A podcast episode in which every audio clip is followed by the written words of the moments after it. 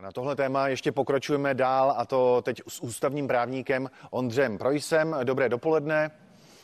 Dobré dopoledne. Pane doktore, pan premiér Babiš se už od návštěvy pana Vondráčka u prezidenta Zemana distancoval a Vondráček by podle premiéra měl vše vysvětlit. Stejně tak se ohradila i přímo samotná ústřední vojenská nemocnice.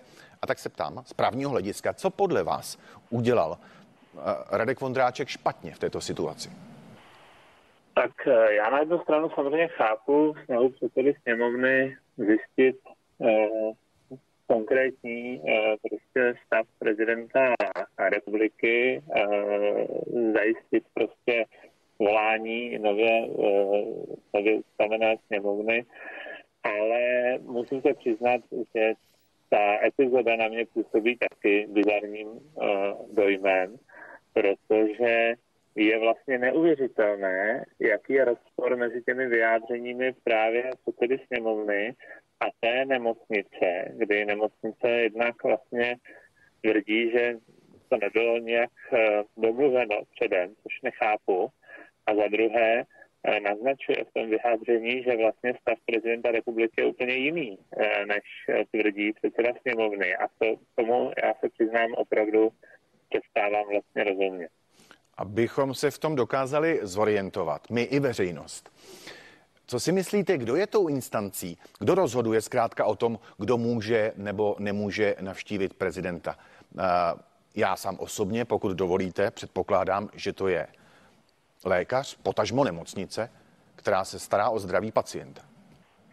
No, přesně tak. Tady, tady nemá, nemá být žádná pravomoc vlastně, eh, jestli narážíte na kanceláře prezidenta republiky. Tady, tady opravdu, já, já tedy se tomu zdráhám uvěřit, že by, eh, že by se děly ty věci prostě proti vůli prezidenta republiky, nebo že by dokonce někdo jednal eh, řekněme, za úřad prezidenta republiky bez vědomí prezidenta republiky. Ostatně čin přisvojování pravomocí úřadu, takže takový člověk by potom mohl být dokonce trestně právně souzen a, a stíhán tedy a odsouzen třeba až k dvouletému trestu.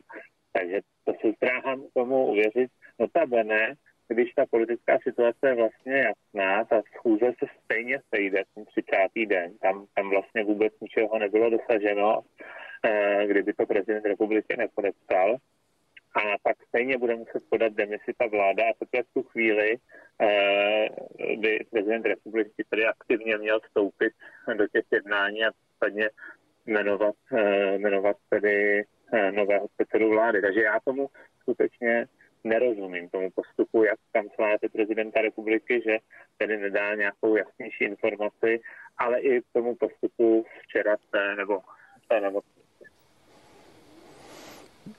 Ústavní právník Ondřej Projs, teď hostem našeho dopoledního vysílání. Myslím, že jste to schrnul naprosto pregnantně.